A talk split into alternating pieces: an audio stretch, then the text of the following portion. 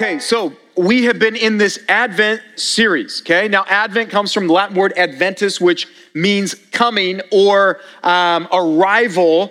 And, and so uh, Christians throughout uh, the world will take the four Sundays before Christmas Day and, and really focus on and celebrate uh, the, the birth of Jesus, but also it's twofold. Uh, we're, we're to remember and uh, get ready for the second coming because Jesus not only came uh, to earth as that little baby, but after he resurrected, he said, I'm coming back. And so we're anticipating that return as well. And so we, as we've gone through these teachings in this series, it's not only this um, reflection and excitement over the birth of Jesus, but also it's the reminder and encouragement uh, that he's coming back for us. And so we started the first Sunday uh, talking about the promise, right? The promise, uh, the, the, the, promise of this Messiah, of a Savior, because um, everything was wrong, right? Uh, like sin had fractured everything.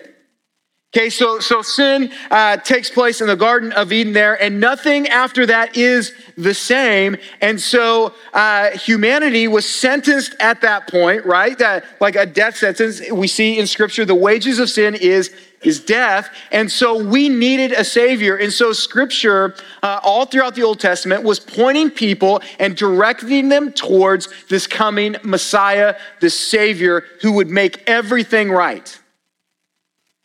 Okay, so so we talked about the hope in that. Uh, now, the next thing we talked about was the preparation for the Savior. What does it look like to prepare ourselves for his arrival? What does it look like to live with anticipation? What are the things in my life that, that I need to deal with, knowing that this is that this is true?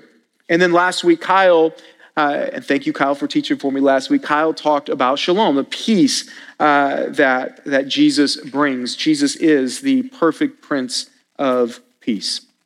And so today, what we're going to talk about is praise. We're going to talk about adoration. We're going to talk about worship today.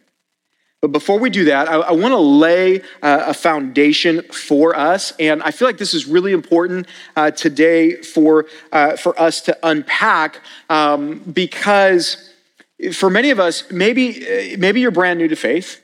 Maybe you're exploring, uh, you have a lot of questions, you don't, uh, you don't understand your Bible, someone gave you one, and they're like, oh, you should just read it and know. And you're like, I am so confused.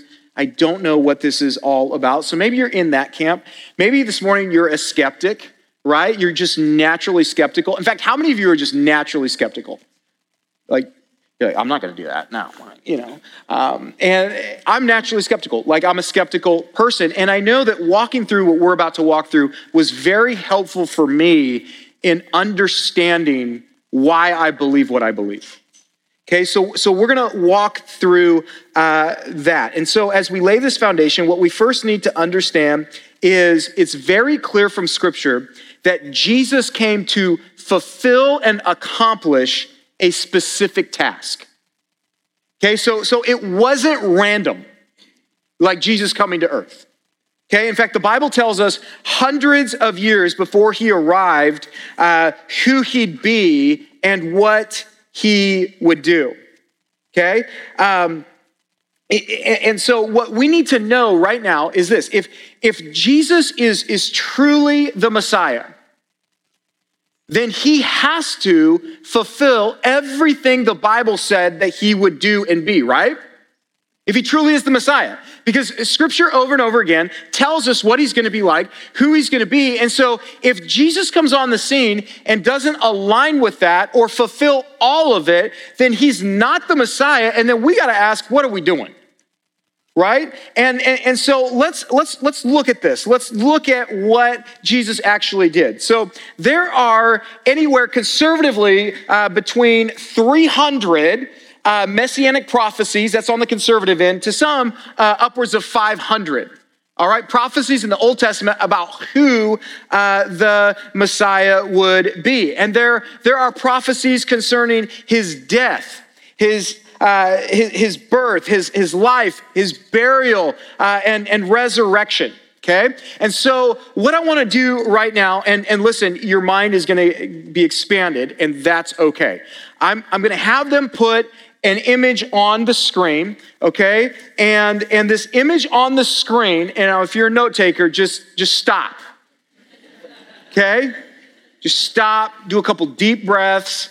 God is still on the throne, and we have this, okay? This lives online. If you're watching online, you have this, okay? So, so don't freak out, just relax. Now, what we have here, and, and listen, this is so far from complete. Okay, like this is just a, a, a fragment of prophecies that were prophesied in the Old Testament and then fulfilled in the New Testament.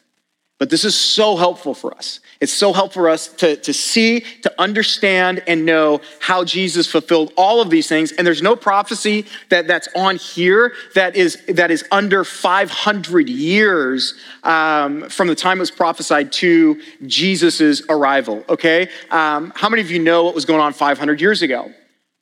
Yeah, you don't, okay? Uh, and, and, and so you just got to understand the magnitude and how powerful this is and, and how this confirms who Jesus claimed to be. Okay, and so, so let's just look at a few of them, all right? So we have uh, the, that what? The Messiah would come from the tribe of Judah, one of the 12 tribes in Genesis 49. Uh, this, is, this is written, right? And then, and, and then we also see in relation to that, uh, that he would be a descendant of King David. That was prophesied about in Jeremiah 23 5 and also in Psalm 132 11. Now, for some of you, you have opened your Bibles to the New Testament because someone shared their faith with you and they said, listen, don't look at the old, just open the new. And so you did what they said and you turned to Matthew chapter 1 and you started reading Matthew chapter 1 and you just went, What in the world?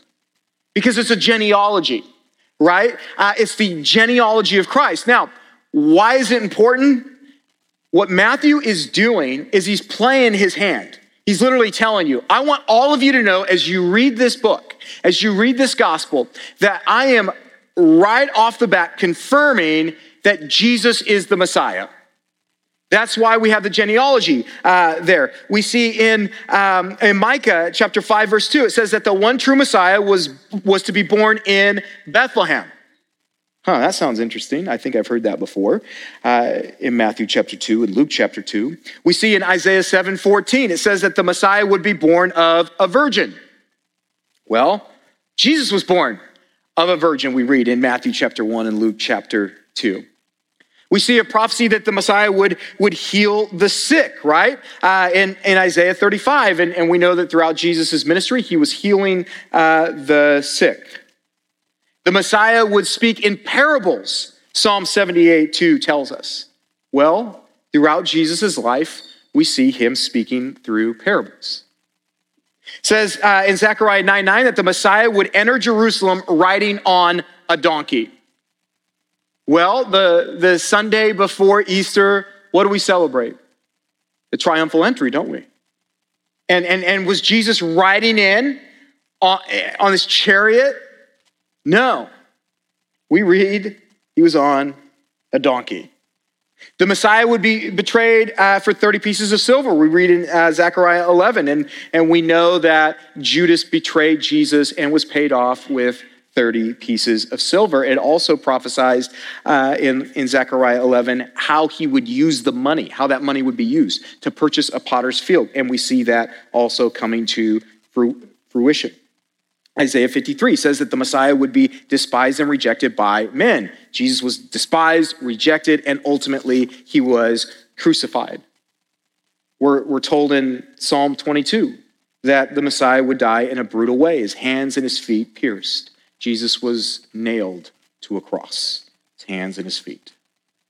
There's a prophecy that they would divide his clothes among them and cast lots for his garments. And we know from Matthew 27 that's what the Roman soldiers were doing as Jesus was hanging on the cross. We see in Psalm 34 20 that his bones would not be broken. And this is so incredible because the Roman soldiers literally went to all three of the individuals hanging on the cross. They broke uh, both uh, guys next to Jesus. They broke their bones. They came to Jesus and they said, He's already dead. We're not breaking his bones. And so prophecy once again fulfilled.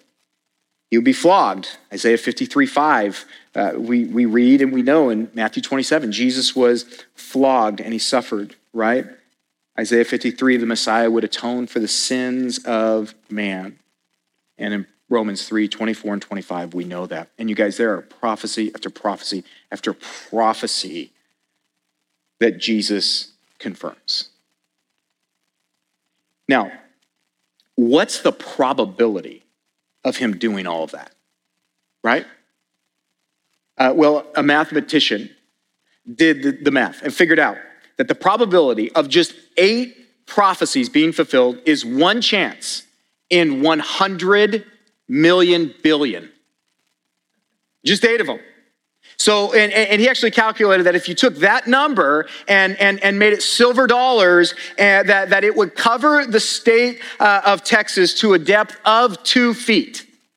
And if you marked one of those silver dollars um, and then blindfolded somebody and had them wander around the state of Texas, it's a big state. If you haven't been there, you should visit, and, and, and have them bend down and randomly pick one coin, what would be the odds that they would choose that one coin that was marked? It's the same odds that anybody in history could have fulfilled just eight of these prophecies. Okay, uh, Lee Strobel puts it this way. He says, Imagine the entire world being covered with, with white tile that, that's an inch and a half square, and every bit of dry land on the planet is covered. And one of those tiles, they painted red underneath it. And then picture this person being allowed to wander for a lifetime around all of these continents, and, and they're permitted to bend down one time only and pick up one of those tiles. And, and, and, and the question what are the odds that it would be the one tile whose reverse side was painted red, and it would be the exact odds of anyone fulfilling eight of these prophecies? Right? It's insane. It's crazy. In fact, a mathematician, Peter Stoner, he, he computed that the probability of fulfilling, of fulfilling 48 of these prophecies was one chance, get ready for this number, was one chance in a trillion, trillion, trillion, trillion, trillion, trillion, trillion, trillion, trillion, trillion, trillion, trillion, trillion. It's not a typo. Okay, so so we're just like, what? How? This is remarkable. This is crazy, right? And, and, and so our human minds can't go there. And yet, this is what we read. In, in Matthew 5 17 and 18, this is what Jesus says on the Sermon on the Mount. He says, Do not think that I have come to abolish the law or the prophets. I have not come to abolish them, but to fulfill them. For truly I say to you, until heaven and earth pass away, not an iota, not a dot will pass uh, from the law until all is accomplished. And then, and then he says, after he's resurrected in Luke 24, 44 through 45, and at this point, they're all like amazed. He's back. This is crazy. And he says this to them He says, uh, These are my words that I spoke to you while I was still with you, that everything written about me in the law of Moses and the prophets and the Psalms must be fulfilled. Then he opened their minds to understand the scriptures. Okay, so Jesus is saying, if I'm truly the Messiah, all of this has to be fulfilled. It has to be fulfilled. And, and, and I'm not going to go away until it is. And so what he's saying is, I am the fulfillment of all of these things. And then he opens up their minds to understand scripture, to see how he's the fulfillment of all of it. And the people, as a response, they believed in him. They believed. And so, so what does this mean for us? Well, Jesus is the perfect fulfillment of the Old Testament. This all, all of this, it, it, doesn't point to something you and I could do or any like good person. It points to an almighty, all powerful God. Because the only way that this is possible, right? The only way all those verses, all these prophecies are possible is, is, is through God. Okay, like, like people tell me, well, I think Jesus was a great person um, and, and did all these great things. I believe his teachings uh, and that. And, and I really think the way he loves, it's a great model for us uh, today. Uh, but he's not, he's not a Messiah. He's not God. And, uh, and he, you know, and obviously if he knew that, hey, you're supposed to speak in parables, he could easily do that, you know. And if he's supposed to enter Jerusalem in a donkey, he could go find a donkey.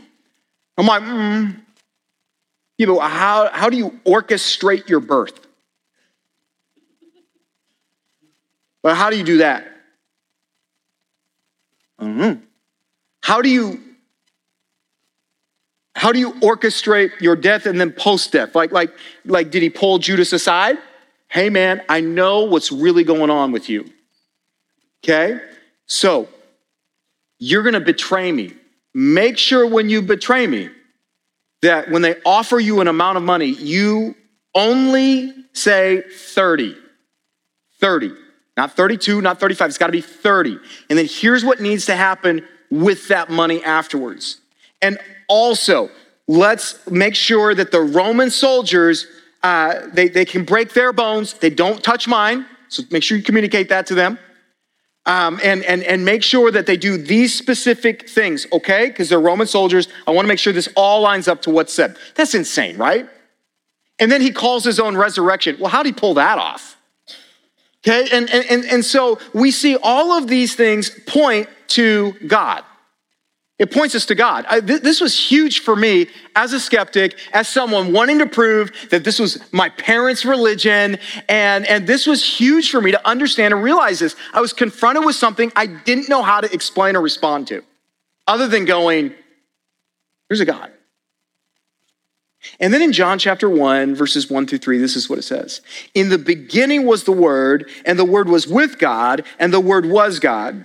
He was in the beginning with God. All things were made through him, and without him was not anything made that was made. And, and then Colossians goes a step further uh, in Colossians 1 16 and 17. It says, uh, For by him, speaking of Jesus, for by him, all things were created in heaven and on earth, visible and invisible, whether thrones or dominions or rulers or authorities. All things were created through him and for him and he is before all things, and in him all things hold together. Okay, so why is that important? Well, well what you need to see is this He's pre existent and he's present even in creation.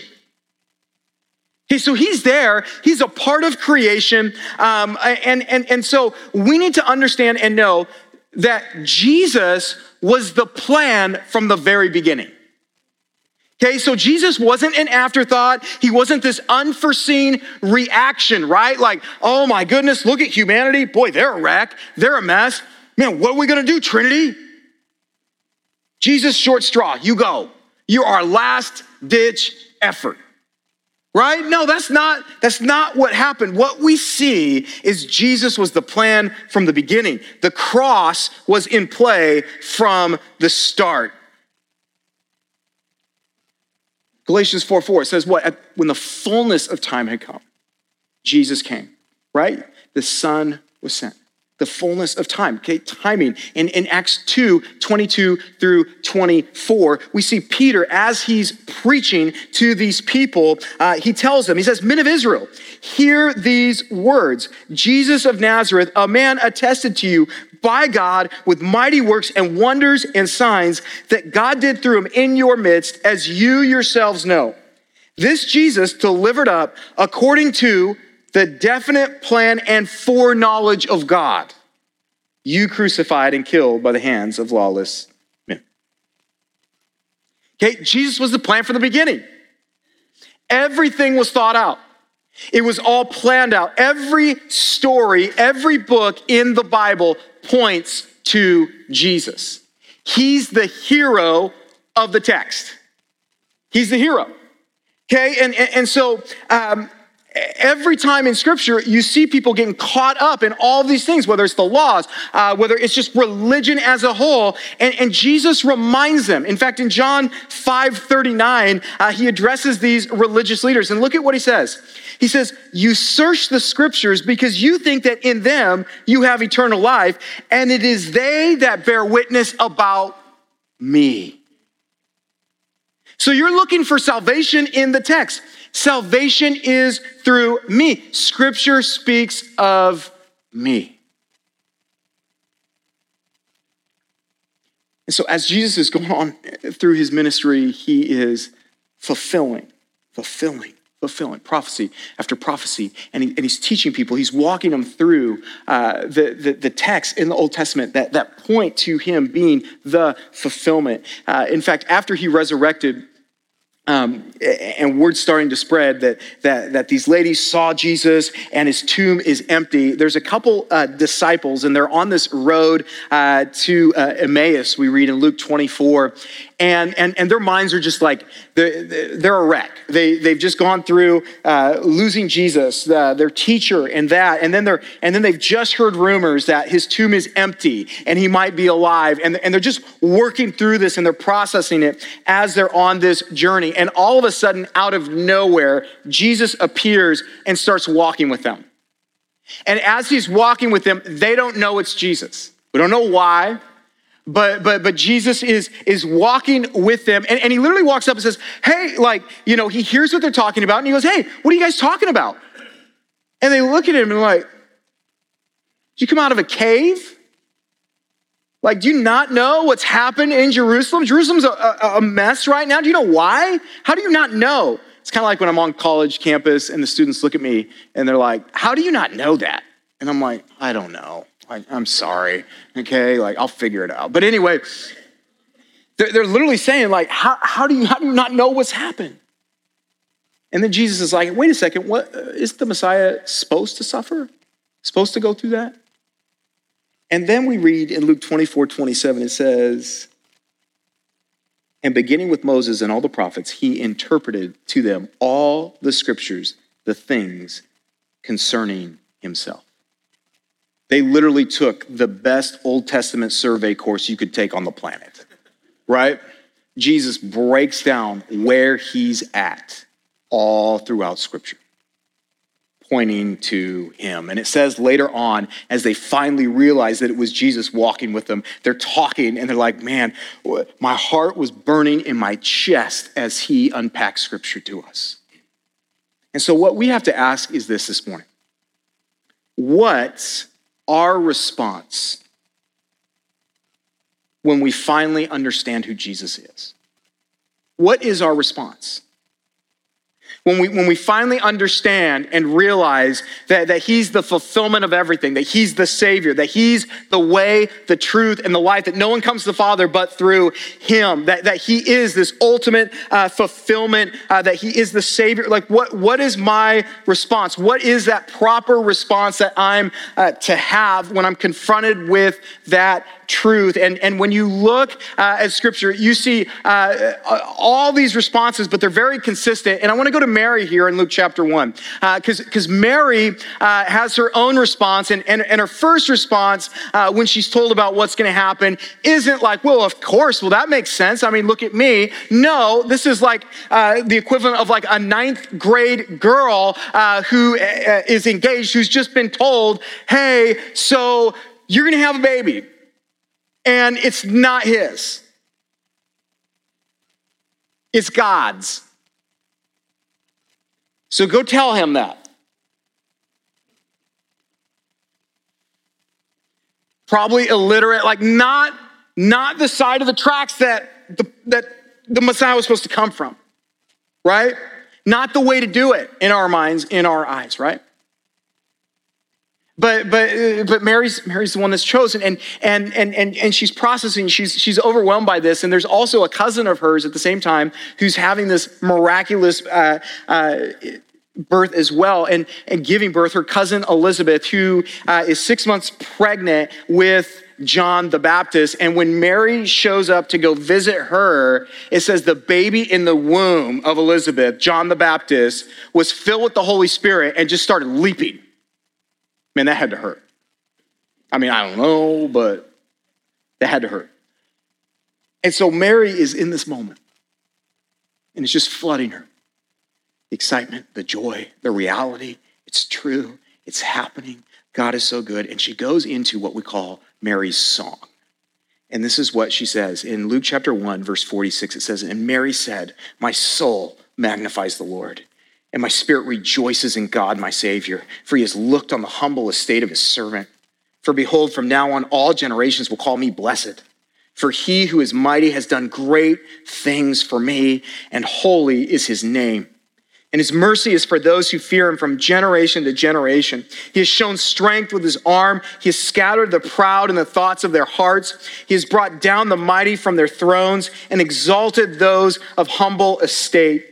He has filled the hungry with good things, and the rich he has sent away empty. He has helped his servant Israel in remembrance of his mercy as he spoke to our fathers, to Abraham, and to his offspring forever. You guys, as she's singing this out and declaring it to the Lord, this is just this is just un, um, unadulterated, just praise, right? It, it, it's just pure. It's just this response uh, that, that can't be contained to the reality of how good God is and the fact that she is so so undeserved of this.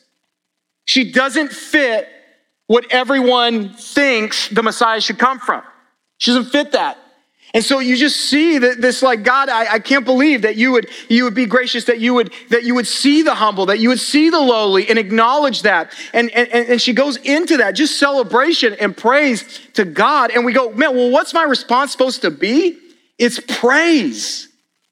That's the natural response. You guys, when you look throughout the Christmas story, that's that's we see it over and over again, right? The, the angels who have their own just crazy supernatural experience, not the angels, they're always having that, but the shepherds who are out in their fields, right? And and, and shepherds, uh, they're there, and all of a sudden the glory of the Lord's shown around them, right? You and I are like, what was that like? Well, they were afraid. And then angels come and, and, and say, like, born this day in the city of David is the Savior, right? Go see him. And they run, it says, with haste, and they make their way to the manger and they go to Jesus. And, and, and as they are leaving, this is what it says in Luke 2 20. It says, And the shepherds returned glorifying and praising God for all they had heard and seen as it had been told them.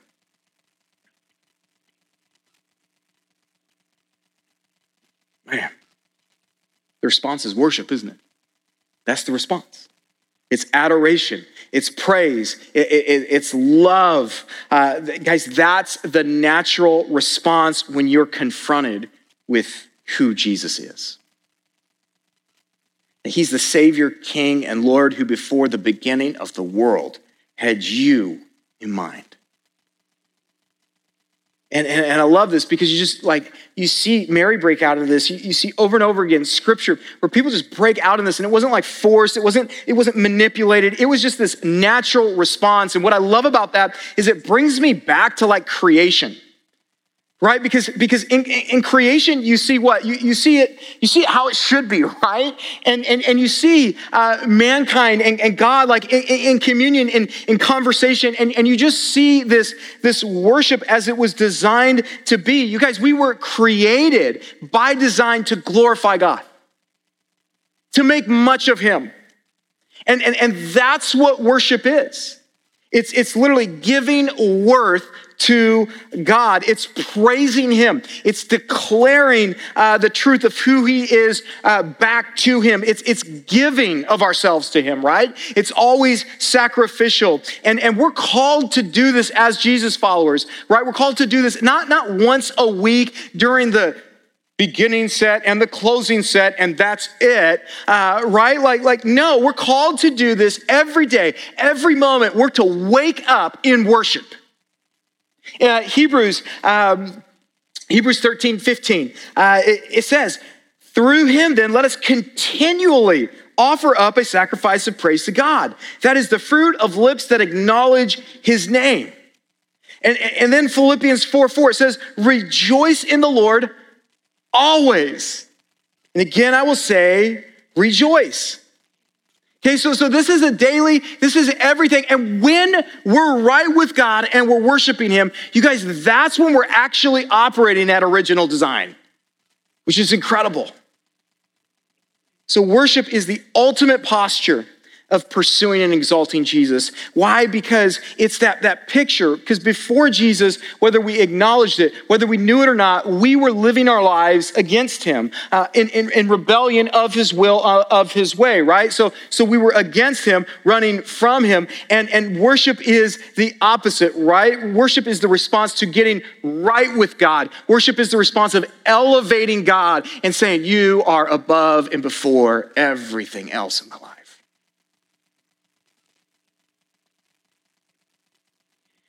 And worship also coincides with repentance.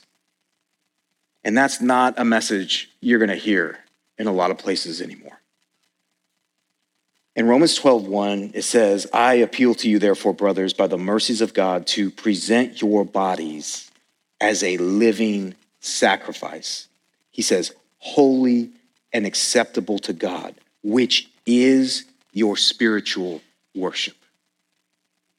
See, oh, man, the reason we don't hear this, the reason we don't like that, the reason we don't quote that verse enough, we like the one after it, but is we've disconnected worshiping God with getting right with God.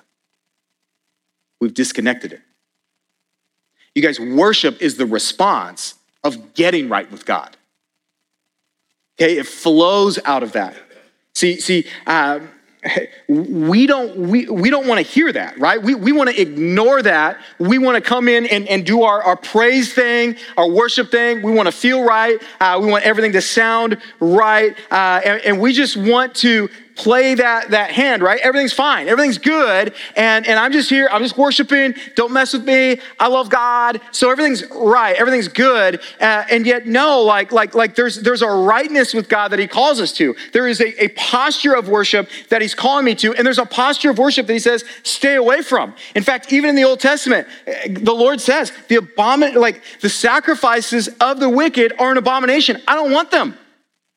Right? So, so, so often we never talk about this and we're like, oh, you just come in and just worship and everything's great and, and you're going to feel this way and all that. But, but no, he calls us to something greater, to something uh, better because so often anymore, I don't know about you, uh, but, but worship can be so emotionally driven and it can be so about look and feel and what we're going for and trying to accomplish. And, and honestly, it can just start to feel shallow. It can feel disingenuous. It can, it can feel in certain settings, it can almost feel like I'm being manipulated right now. But we see in scripture that we're called to worship, it says, in spirit and in truth. Spirit and in truth. That's how we're to worship. John 4, 23 through 24 says, But the hour is coming and is now here when the true worshipers will worship the Father in spirit and truth, for the Father is seeking such people to worship him. God is spirit, and those who worship him must worship in spirit in truth. So we can't separate it.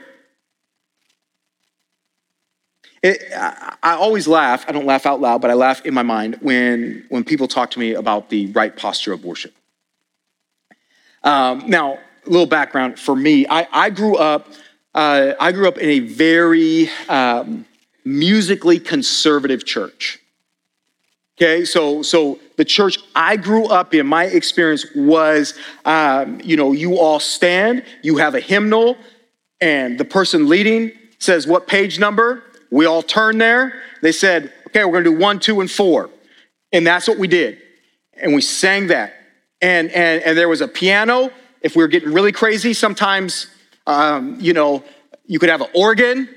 Ooh, those Sundays were exciting. And don't you dare have a guitar. And if you have drums, get out, right? And, and, so that was kind of that was the environment I grew up in. And, and, I remember, man, if you were starting to feel the hymn or something, you know, like like some people were brave because nobody put your hands up.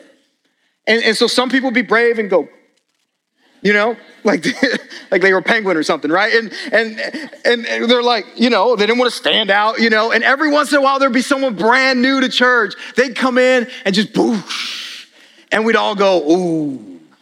I remember turning to my brother and be like, man, I wonder how long they're gonna last. Read the room, right? You know? And and and, and so that was the environment that that I grew up in when it came to like worship or the praise time, right? Now, some of you come from a totally different environment right? Totally different. The teaching was like 30 minutes, worship was like an hour and a half okay? And it would get crazy. People dancing, flags are running, uh, people doing the worm in the front. I mean, you've seen it all right? So, so we all have these different backgrounds. We all have our way of doing it, right? Of what looks right, what's appropriate, what's not appropriate. We all have this mindset. But I'm just gonna tell you right now when you look at the posture uh, uh of, of worship um, in, in, in, in Scripture, you will be surprised. You'll be surprised because you'll see people responding to the truth and the reality of who God is for the first time. You'll see them responding, like some of them beating their chest, just, just crying out, Woe is me. I am undone. You, you, you see responses that, that honestly, they're, they're a little ugly, right? They're not like, like, like sometimes we just imagine in the Bible, they're just, like, no, like, like, like I look at David, and David is in, in the, the most awkward position you can imagine. He's lying down, his face is down, but somehow he's contorted his body to where his arms are up. And he's worshiping, he's weeping, he's pouring out to God in this posture. I mean, just imagine if I said, hey, during the closing set, we're gonna do something different. I want you to move the chairs out of the way. We're gonna lay down on our faces and put our hands up. You guys would leave. A lot of you would never come back. But you see these moments that people have with God, and, and, and, and you see them, you see the brokenness there. You see varying responses. Why? Because here's what worship does worship confronts us. It confronts us, doesn't it? It challenges us to consider as we exalt and praise and lift Him up is there anything or anybody that's actually in the way? Or someone in that seat?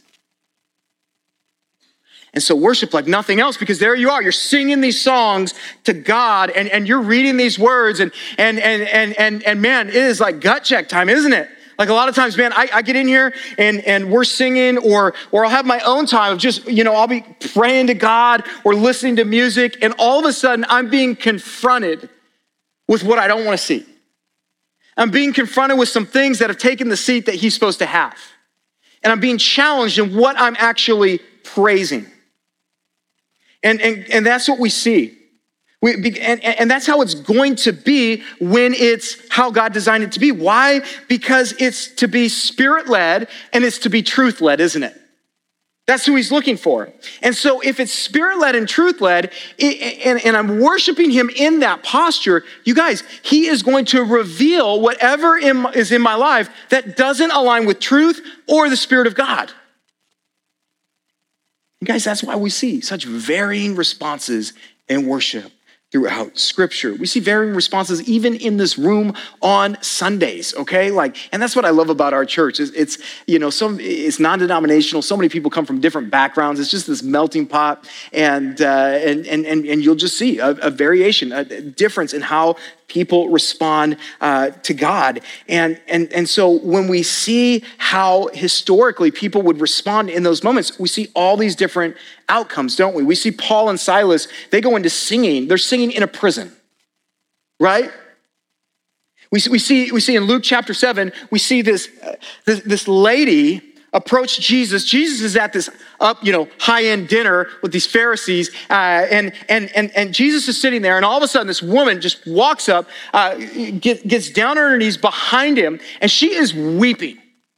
She's weeping, and as she's weeping, her tears aren't just like she's not dropping some tears. Like she's weeping to such a, a point where she starts washing Jesus's feet with her tears. And with her hair, she's cleaning his feet. She's got this vial of perfume. She's just dumping it out on Jesus' feet. And, and, I can't think of a more pure scene of worship. And there she is just, just laying it all out there before him. And, and, and guys, this, this was like, like people are watching this and they're like, what's going on? In fact, one of the Pharisees there, he goes, man, if Jesus was really a prophet, he would know that she's so unworthy. He would know her mess. He would know her garbage and he wouldn't allow her to touch his feet. And I love it because Jesus actually stops, addresses the guy, and he says, Hey, I want to tell you a quick little story. Okay, so this wealthy guy, uh, you know, he's got two people that owe him money. One owes him 50, one owes him 500, and he forgave them both. Who do you think loved him more? The Pharisee's like, well, duh, the guy 500. And Jesus is like, exactly. That's the beauty of worship, isn't it? How you can be confronted and yet it draws you in. And, and, and, and your past doesn't disqualify you. Your struggle doesn't disqualify you. It, it, it actually causes you to even more so reach out to Jesus.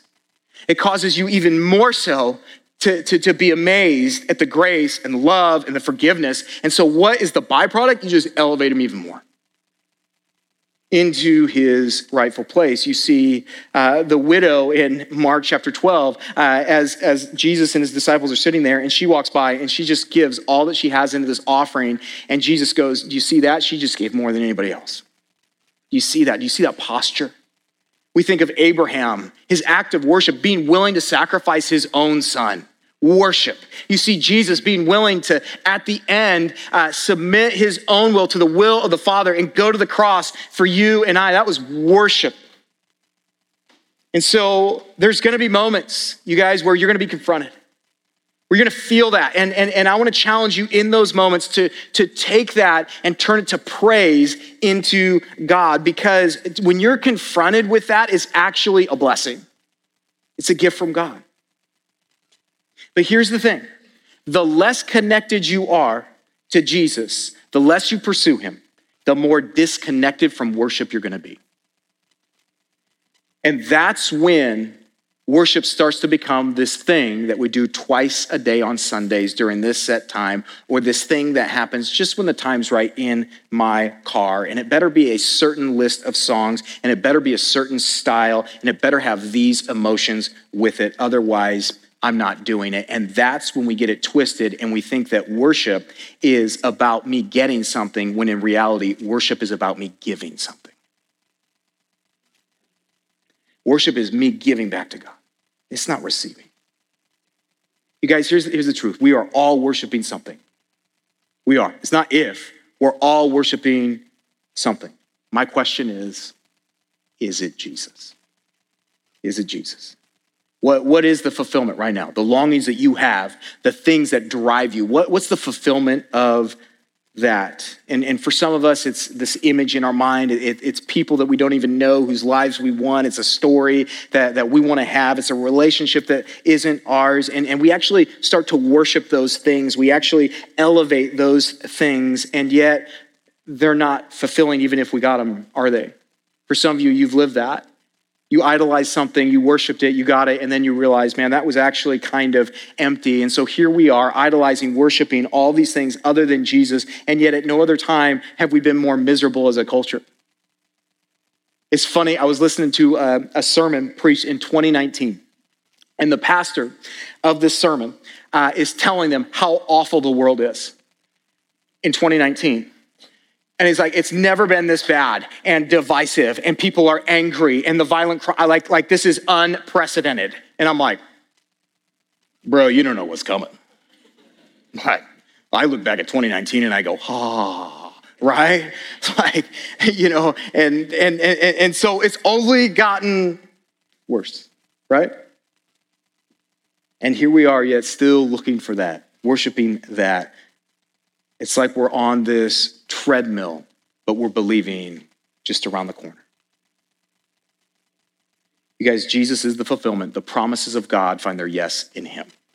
Before the foundation of the world, he had you in mind, and Jesus came and made a way for you to have a relationship with a perfect and holy God. He washed away your sins by coming, by going to the cross for you and for me. He fixed what was fractured so that you could experience a new birth, a new purpose by receiving Him as your Lord and Savior, a new hope, a new reality to where now every day you know that this is not the end for you. There is eternal life awaiting you. And guess what? The best part of eternal life isn't that there's just like a heaven. No. You guys, if there's a heaven and no Jesus in heaven, it's not heaven. It's that you get to go and be with Jesus for all of eternity. And so that's, we get to live with that every day. And so praise should never be far from our mouths, from our lips, from, our, from, from the posture of, uh, of how we're living and operating. It should always be right there because before the foundation of the world, He had you in mind. In all of your nastiness, all of your mistakes, all your failures, and all of your struggles, He had you in mind. And so we have the opportunity to just praise him right now. And if you've never received Jesus as your Lord and Savior, you have that opportunity to receive that free gift that Jesus brought. So I want to read this verse and then we're going to go right into worship. It says in Hebrews 12 28, therefore, let us be grateful for receiving a kingdom that cannot be shaken. And thus, let us offer to God acceptable worship with reverence and awe.